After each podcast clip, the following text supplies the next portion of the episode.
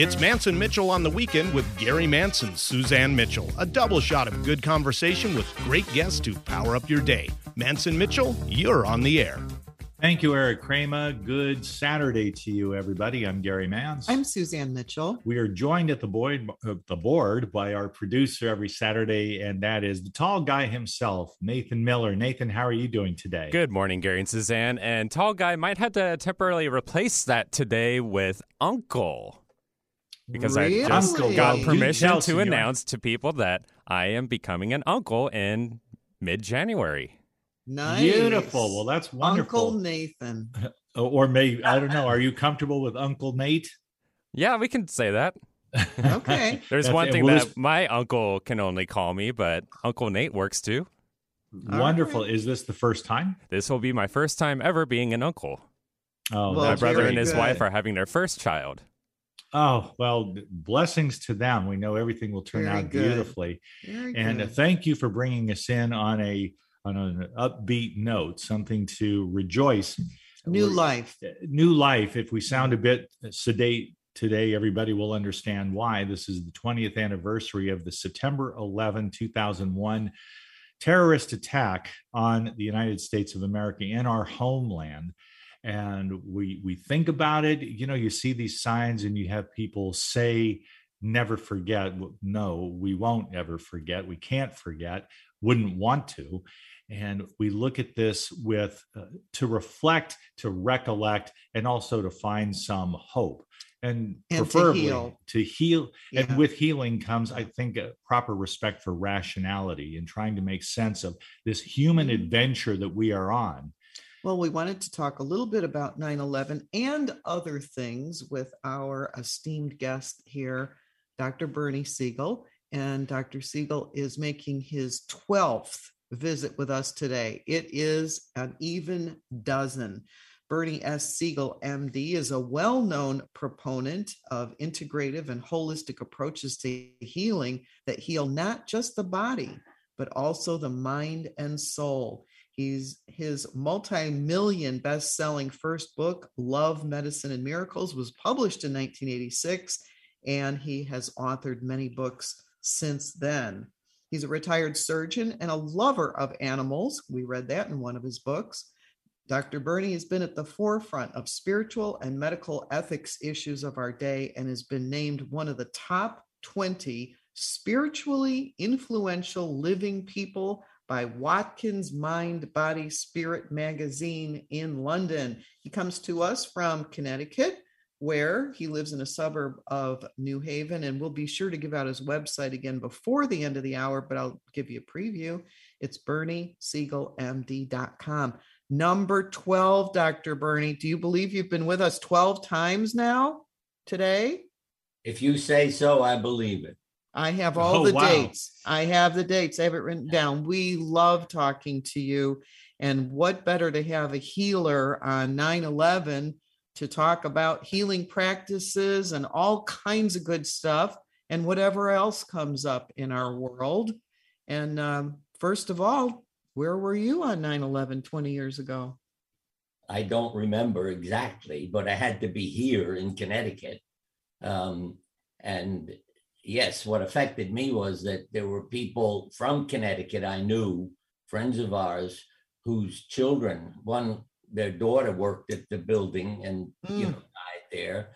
So neighbors had lost family members too. Wow.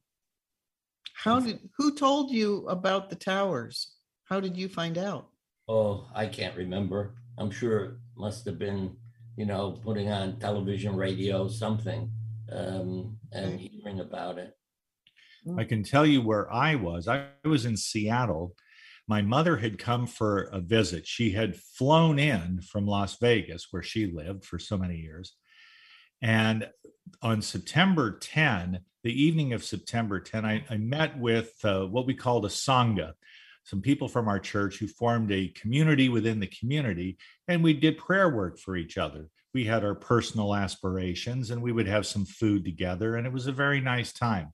It was nice enough that I got home later than I anticipated. And you know what? I went to bed. My mom was already asleep. And the next morning, I woke up oblivious at this point to uh, anything except my immediate circumstances. And my mom was a little miffed because she came to visit me. And, you know, I, I suppose it was a bit rude of me to stay out so late and then return home. And she was already asleep.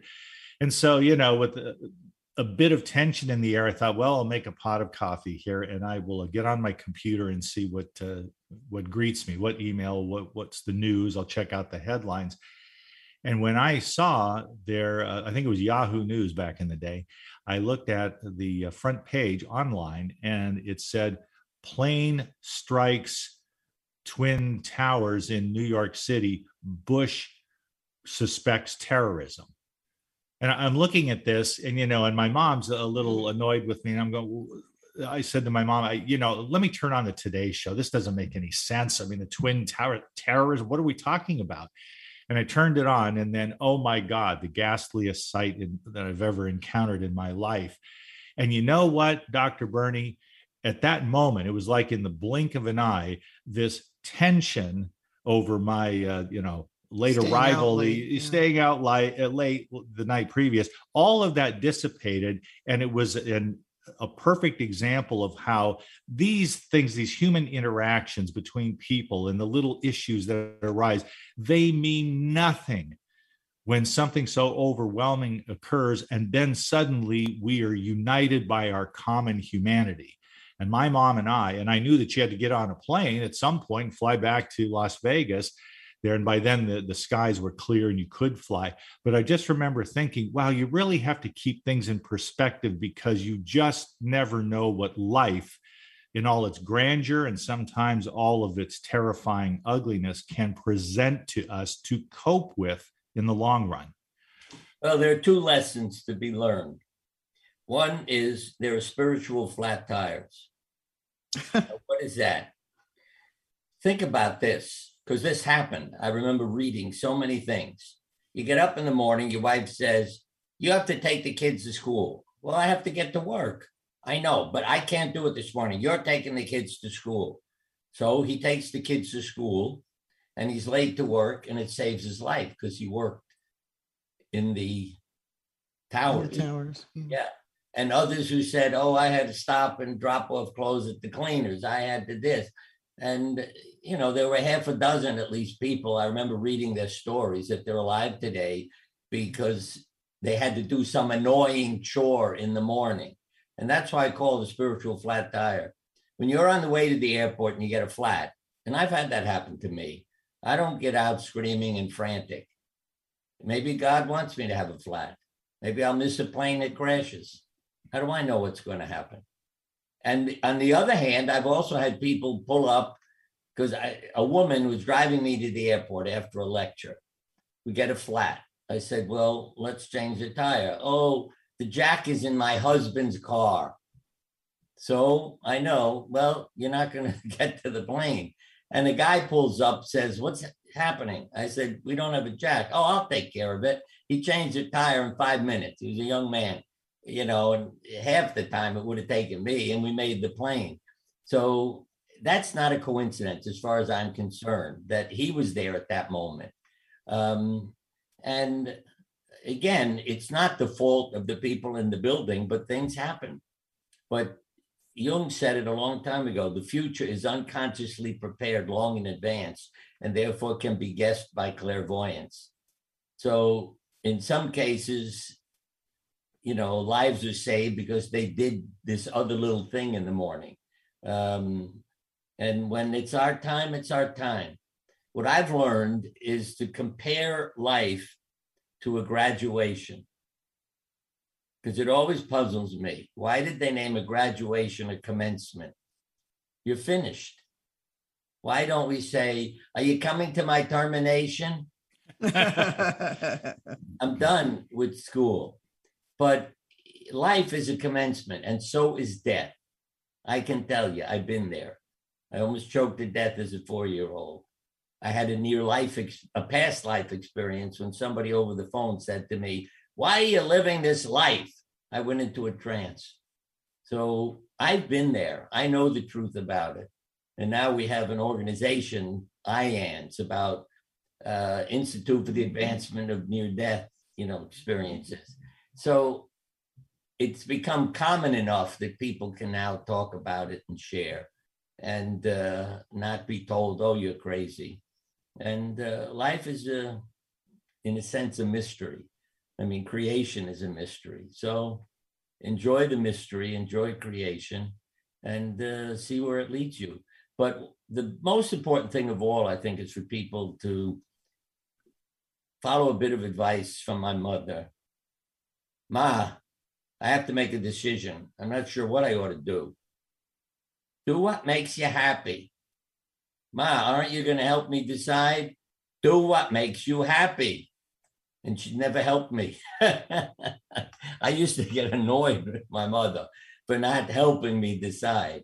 But she taught me what a lot of AIDS patients, cancer patients, others I began to take care of with life threatening illnesses. You know, I let my heart make up my mind.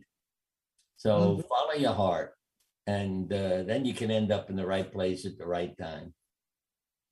In April of 2001, I moved from Sarasota, Florida to Seattle to be closer to some family there. But what I didn't know, Dr. Bernie, is that I was destined to move to the Seattle area to meet Gary Mantz. I was barely across the state line, as I like to say, when I met the man. And as it turns out, we were, uh, we knew who each other was during that summer but it was right after 9-11 that we had our first date and actually got together and so this year we are celebrating 20 years together and it was ironic to me when i received a call from my sister saying come over immediately there's something wrong and i went to her house where i saw president george bush in sarasota florida where i had moved from reading uh, children's stories at one of the elementary schools. So I thought, well, that's really interesting. And then I spent two days with my sister in front of the TV in disbelief, in shock, watching the events repeatedly uh, over and over and over again, and just trying to comprehend what was going on. But one of the things that Gary didn't mention was on that Monday night of September 10, he had decided to finally put it out there and asked me if I'd like to go for a cup of coffee with him sometime. And so we had not dated. We all only knew who each other was and used to say hi in passing. But then I didn't see my email from Monday night to Thursday night since I spent 48 hours or so away from my home. And in the meantime, he's thinking I'm not interested. It wasn't that I wasn't interested. I didn't see the email until three days later. And then that was the start of our blossoming relationship during 9-11. So while the while the world was in tragedy, my perspective was a little bit different in that I had a new relationship that was making me feel personally pretty happy, even though the world was falling apart around me. And um, that that's accepting everything in divine order. You know, well, the the bigger plan. Listen to, to I have this wonderful little calendar. It's incredible, you know, what it says on different days. Um, September 11th, the soul can split the sky in two and let the face of God shine through from Edmund Edna St. Vincent Millay. And just so you know why I I say this in the sense of my puzzle, my wife and I, because I want to bring her up in a few minutes. Her birthday is 9 9. Mm-hmm. Um, and we were married on July 11th. And listen to what this calendar says for that day. A part of you has grown in me and so you see, it's you and me together forever and never apart, maybe in distance, but never in heart. Mm. And what a wonderful, every year I would, for, you know, forget that that was it and then turn to that page and boom. And my wife died about three and a half years ago. So this has been an emotional week in a sense, a birthday of 9 9 and, uh, Mm-hmm. you know, the tragedy today uh, that happened. But um, she had a wonderful sense of humor, was a great teacher. We had a great marriage. It's like you're talking about your relationship. I mean, my crazy sense of humor, what I like to do, it, you know, people would say to, I mean, they could see that my wife and I were in love. I mean, even when we were in a, a waiting room, I've had people, the two of us sitting there, come over and say, How long you two been married? Because they saw something between the two of us. And what I would love to say, when she died, we've been married 63 years since we were kids. I would say, We've had 40 wonderful years of married life. The only trouble is they weren't consecutive. Look at me like, ooh, what a terrible man. My wife was used to me, and you know, she would laugh. But you know, it's it's a way, in a sense, and may I say, I mean, you could have a whole mystical hour if you want to invite me back. I mean, she died, but she hasn't left me. Um, and numbers are really significant. I mentioned we're married on the 11th. I have found more dimes and pennies in all kinds of bizarre places and other messages from her too that if you want me to, I'll get into them. But I mean, I know she's around. Let's put it that way. Um, keeping an eye on me. Yeah, well, let me mention one other, okay? Because I mentioned the numbers of her birthday, 9 9. Nine months after she died, I had an irregular heart rhythm, which for me was classical. The person I love has died. What part of my body's going crazy? I go to the yep. room.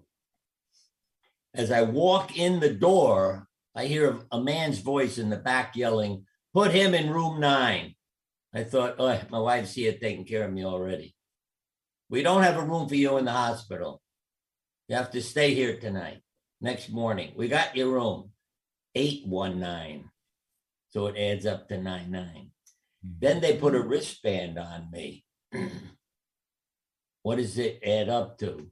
It has an eight, which is a symbol for a new beginning, one eight. Then it has nine, nine, six, six, three threes, at least three of each of those. So everything in the thing adds up to nines. Mm. And the doctors and nurses got tired of, uh, you know, because every time I'd go back for a visit, you get another band put on. And they Mhm. said, We know everything adds up to nines. They didn't want me to keep telling them, you know, look at those numbers. But I mean, how do you account for all those things? And as I say, it's something mystical as far as I'm concerned. And even sometimes in the morning, I get a message like, it's time to get up. I look at the clock, it's 9.09. Um, it, it, you know, so as I say, I know she's hanging around, keeping track of me, and uh, that we're together forever. And she was in a past life of mine, because you talk about how you two met. Um, we met in a past life. It was a, go- a gory situation. Well, I won't tell you all the details, but the part of why I became a surgeon in this life was I killed with a sword in a past life. I was a knight in Ireland, and and I didn't make up, believe me, any of this. It it came to me. It was such a tragic experience. I was crying, uh, but I understood. But with my wife and I, we were working as counselors in a camp. Um, she was going to be a school teacher, and they made her the head of the first grade girls. I was in college, you know, getting ready for medicine, all kinds of science courses. And uh, I was the low guy on the boys' counselor group. But we were watching the kids one day at the same time at the pool. And I said to her, You know, it's nice. They keep the pool open at night. So you can come over and take a swim on a hot night. And she looked at me and said, Are you asking me for a date? And I wasn't because she was so pretty. I thought, There's no point in asking. She's never going to go out with you. But as soon as she said, Are you asking? I said, Oh, yeah, yeah, yeah, I was asking you. And she said, All right, I'll come. Ah. And there was the coincidence that led to our marriage, really. How did uh, that past life come to you? Did you work with somebody? Was it a No, uh, no, audio? How, how did you, how did you find that? The shock. I was uh, about 50 at the time. Mhm. Friend of mine called me and I said, I have an interview in a few minutes. I don't have time to talk. So it's got to be quick. And she said, Why are you living this life? Because she knew how busy I was. That's what she said. Why are you living this life over the phone?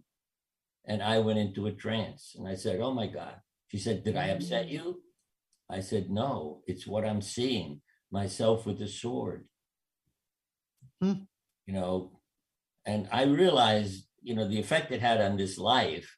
Because I say my wife was a part of it. I'm not going to get into the gory details, but I think we were meant to be together to heal a lot of things from the past. But why we were always rescuing uh, animals and everything else? It's like making up for all the damage I did in the past. Um, so our house was a zoo, you know, we were always rescuing everything and why I became a physician. And yeah, I think the past affects us. And the more we know about our lives, the more we get to know ourselves and why we choose to do the things we do. why we choose to do the things we do. I've always been curious, Dr. Bernie, about the trajectory of your career and whom you have become since that uh, moment, if in fact it was a moment rather than something more gradual, and thereby hangs the question Do you recall a time, Bernie, when one of your doctor colleagues responded to something that you said, something metaphysical, something that went beyond the Western medical model, perhaps saying something to you like, Oh, come, come now, Bernie. we- We're modern men of medicine, and yet you bring up this superstitious nonsense. Where is your head at? Get it back in the game, man. Was there some kind of moment like you where you had to say, No, this is who I am now, and here's why? Yeah, I became a storyteller because of that experience. See, when you spoke to doctors in a group, and you, I mean, you could even talk about a study that somebody did, and they'd say, That's poorly controlled study. That was a lousy journal because they don't want to believe it. Um, if I told a story, they didn't get angry. They could say, That was just a story you know, it wasn't statistically valid, but at least it was true. They weren't denying that. And then I found if they ran into a story in their life or practice, then they'd meet me and say, Hey, I got a story for you. And then the walls would break down. But to give you an example of the problem, when I began to share my experiences with medical journals, they were never published. Why not?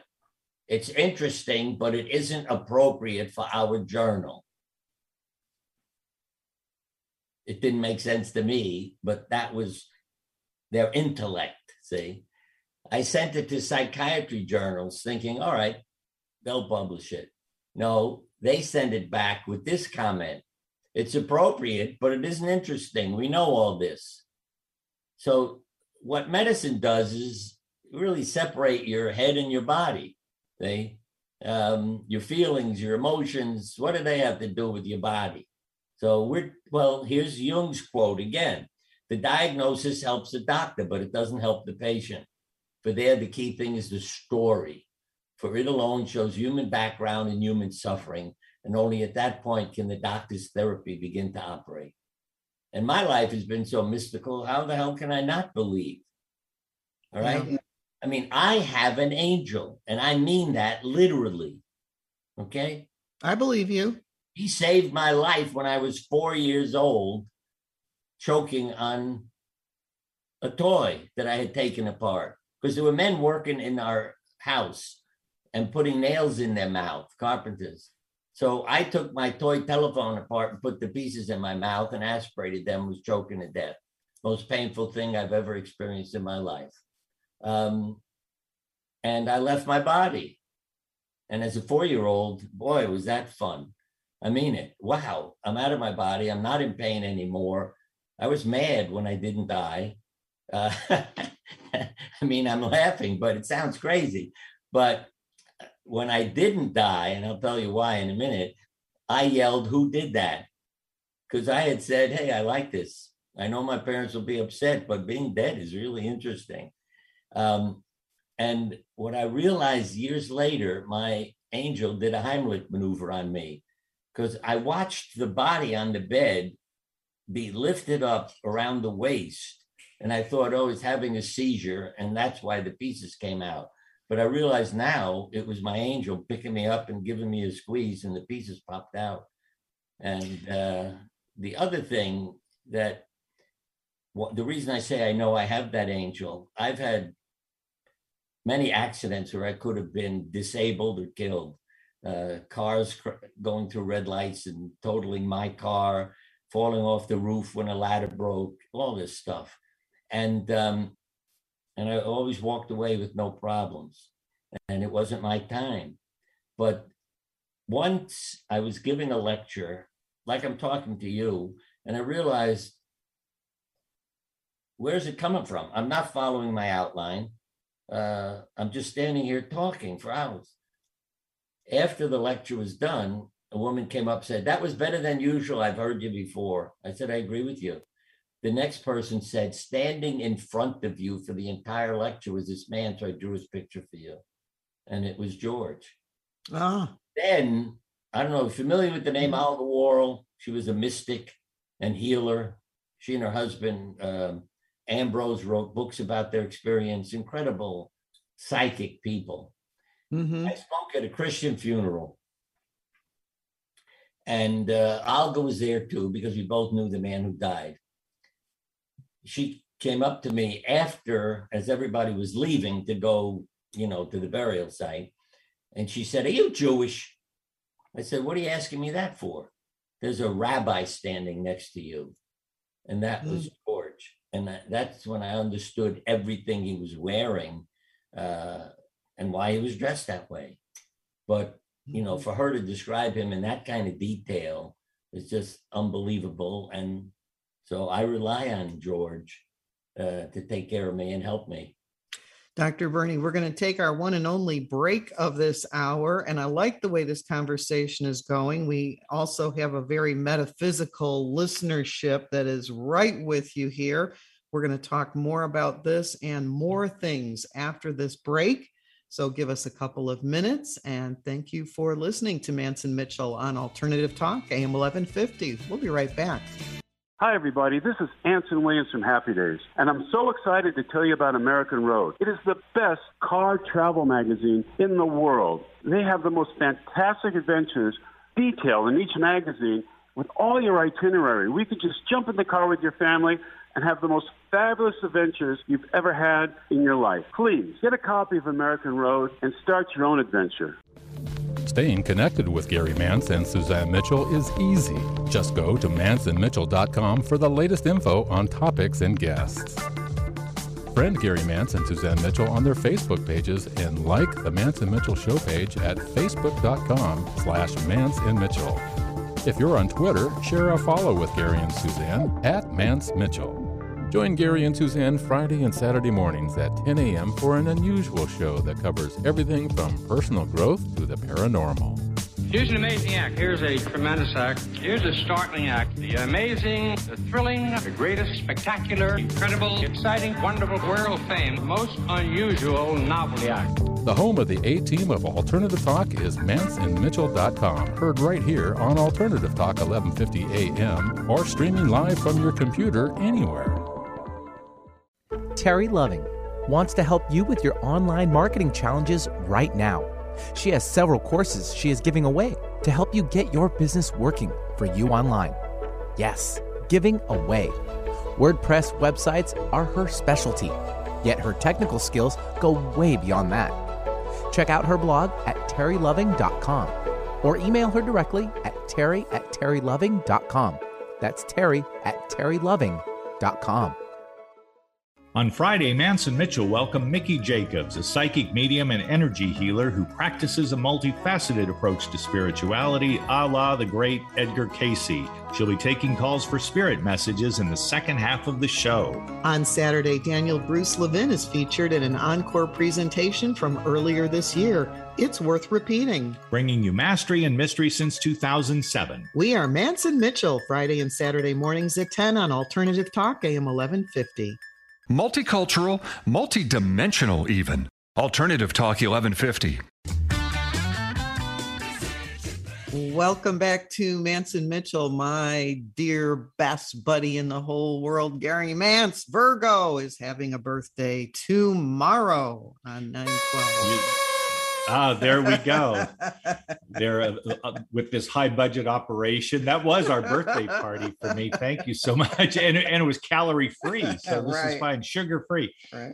But uh, and the sweetness provided by my sweetness, Suzanne Mitchell. Thank you for sneaking that in.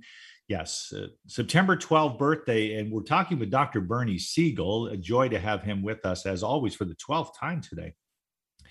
Bernie, I, I just think I will mention this to you by way of sharing with our audience that I is it a habit or is it simply a happenstance? Either way, there have been people I have met who were born on September 11.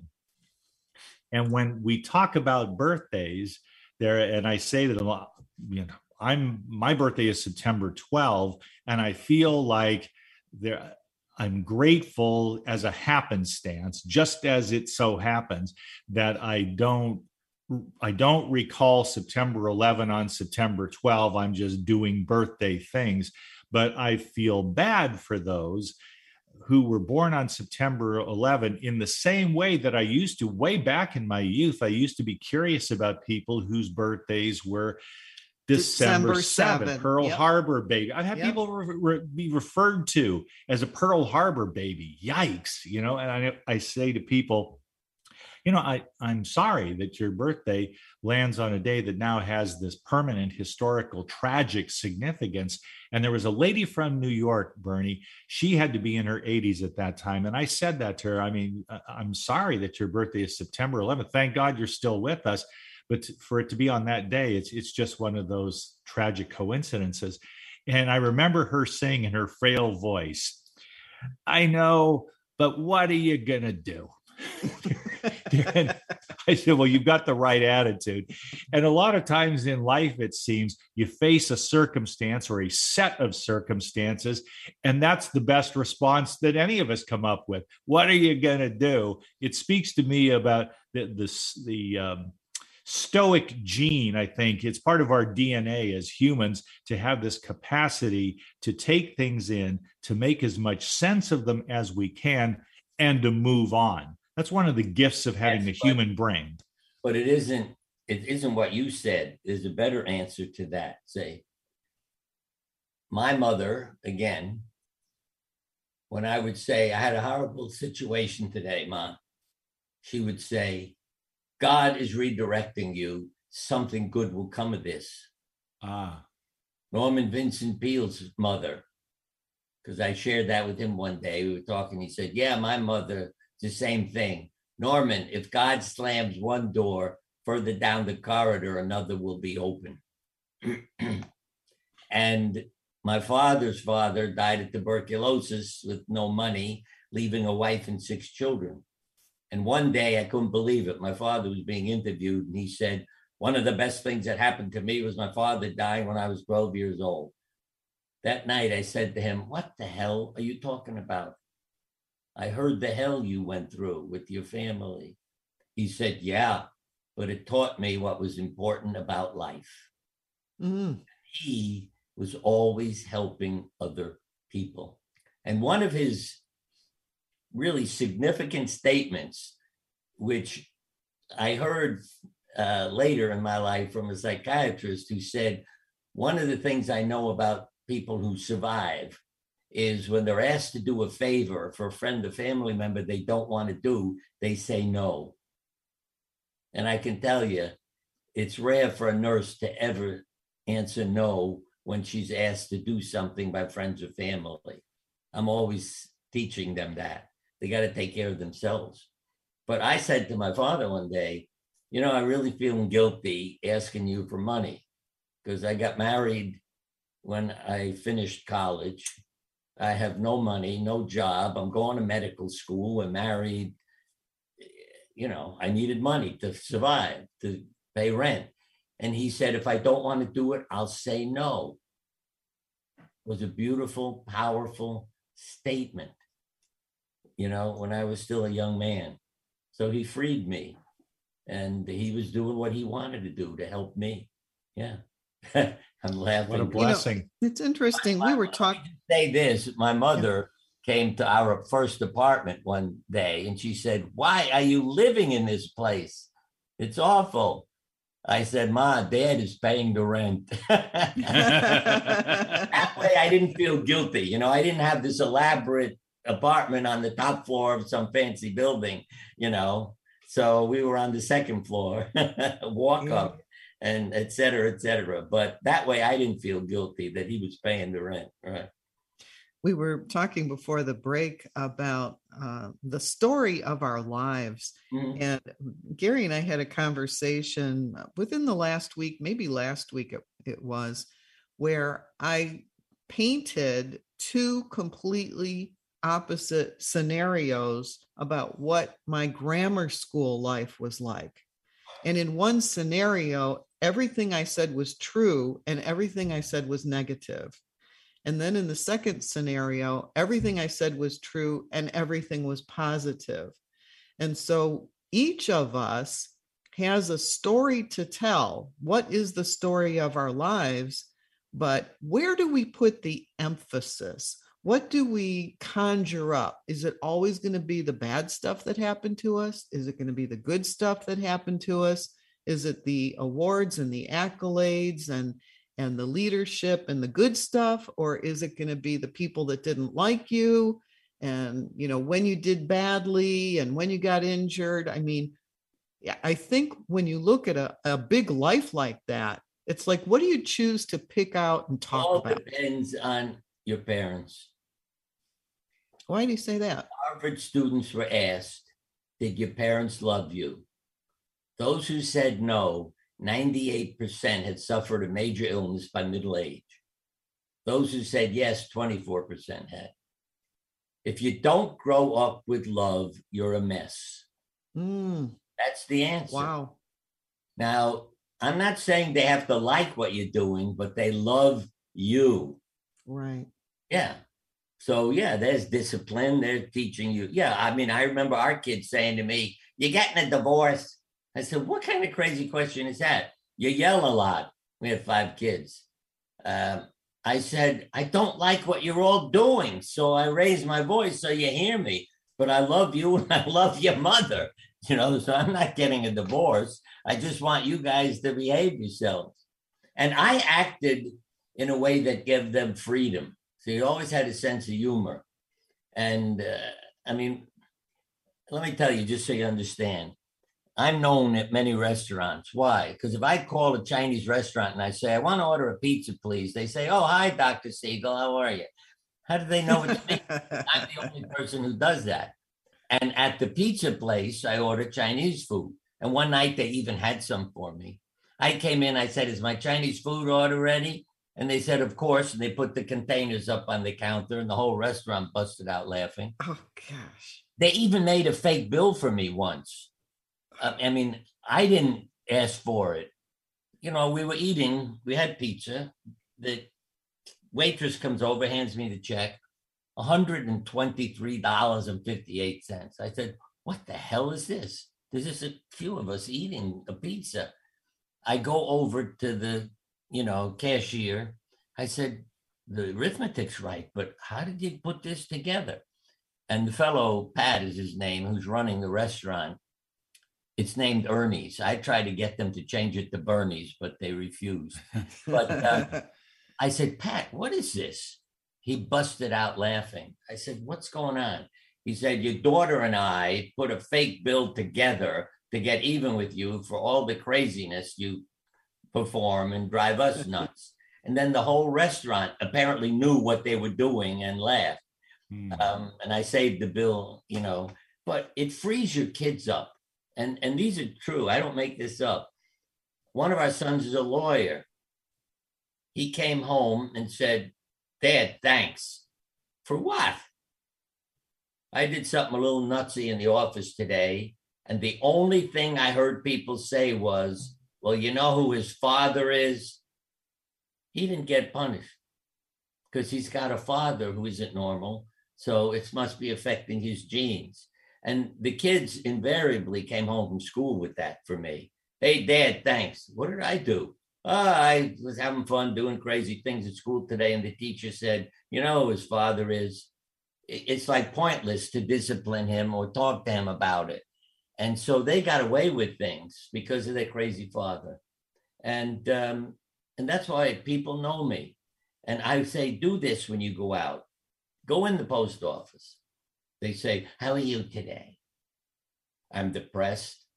I'm out of my antidepressant. My doctor's on vacation. I can't refill my prescription. What happens? You'd be amazed how many people in the line behind you offer you an antidepressant. that really, I mean, that shook me up. How many people in this Yeah. world are depressed? They, Yeah. um, but the other day, everything came apart because I said that at the post office. And I really do this, I don't make it up. And I got poked in the back. And I turned around, handed a card. I'm a psychiatrist, this woman said. I specialize in depression. Maybe I can help you. And I said, Oh God, I'm a doctor. I was kidding. I'm sorry, you know.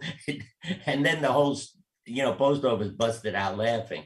But now when I go in, the people working there say, What routine are you putting on today to make us laugh? You know, what are you going to do today to make us laugh? So my craziness makes them smile. But, you know, they know I'm not normal. And it, it's to have a sense of humor, even when I pay a toll. I mean, just so you know my craziness, you pull up to a toll station and I say, How may I help you? You know, they look at you like, What are you talking about?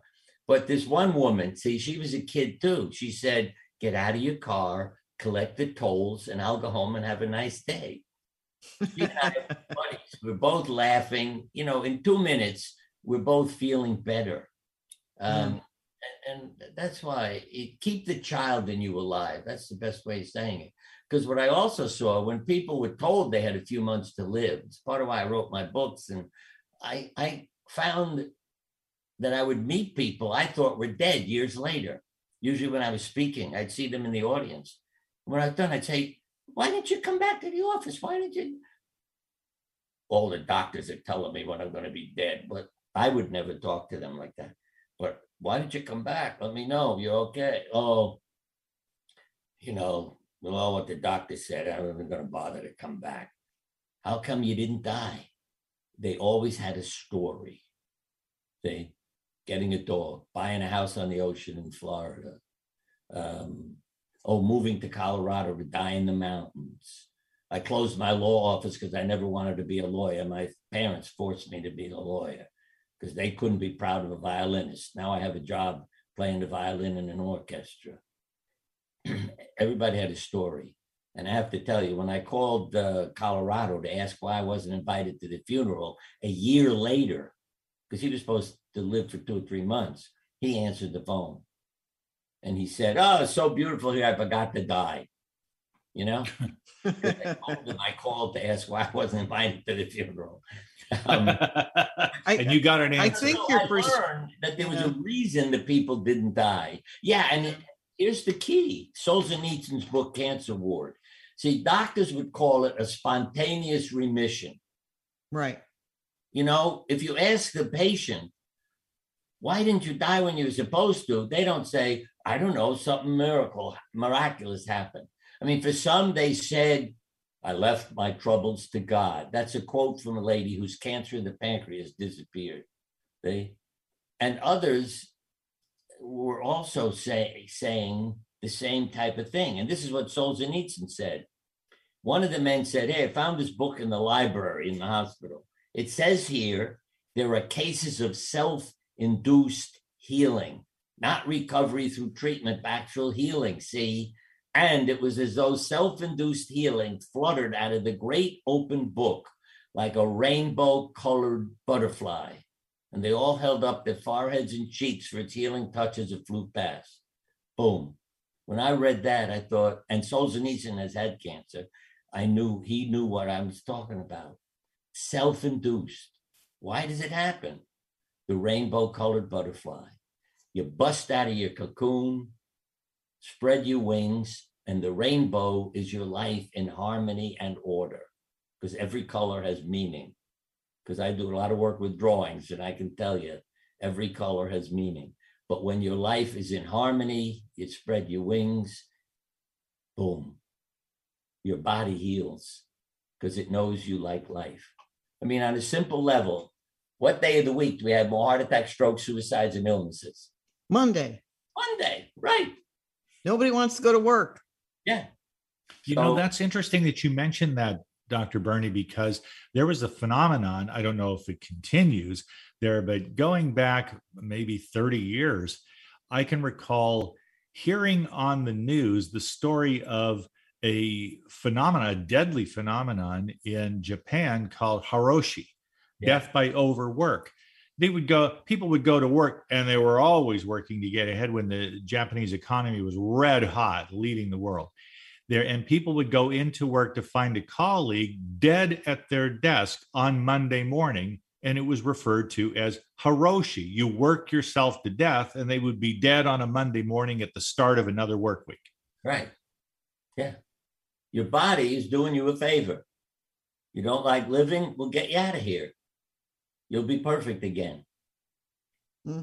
Yeah, I forgot where the words came from, but when you die, you become dreamless, unalive, and perfect. That was some, yeah, I think it may have been, um, oh, what's his name? Uh, he wrote a lot of books, uh, The Human Comedy. Um, I have his quote on our headstone. Um, how can I forget his name? Well that's Sorry. okay you know but uh, those words count for a lot Yeah. they also speak to something and uh, during the break i had mentioned to you casually when we came back i wanted to ask you this because i've never inquired of a doctor there on the radio or in my own life here uh, just as a as a uh, citizen a patient there is there a point in your medical training where you either take a class or it's part of a seminar with all of that high level education you're getting. Is there some training relative to how you go to break the news to loved ones about the passing of their loved one? Or is it something that more or less becomes a kind of apprenticeship where you learn as you go by seeing how other doctors do it no, it's a sick thing. Nobody teaches you.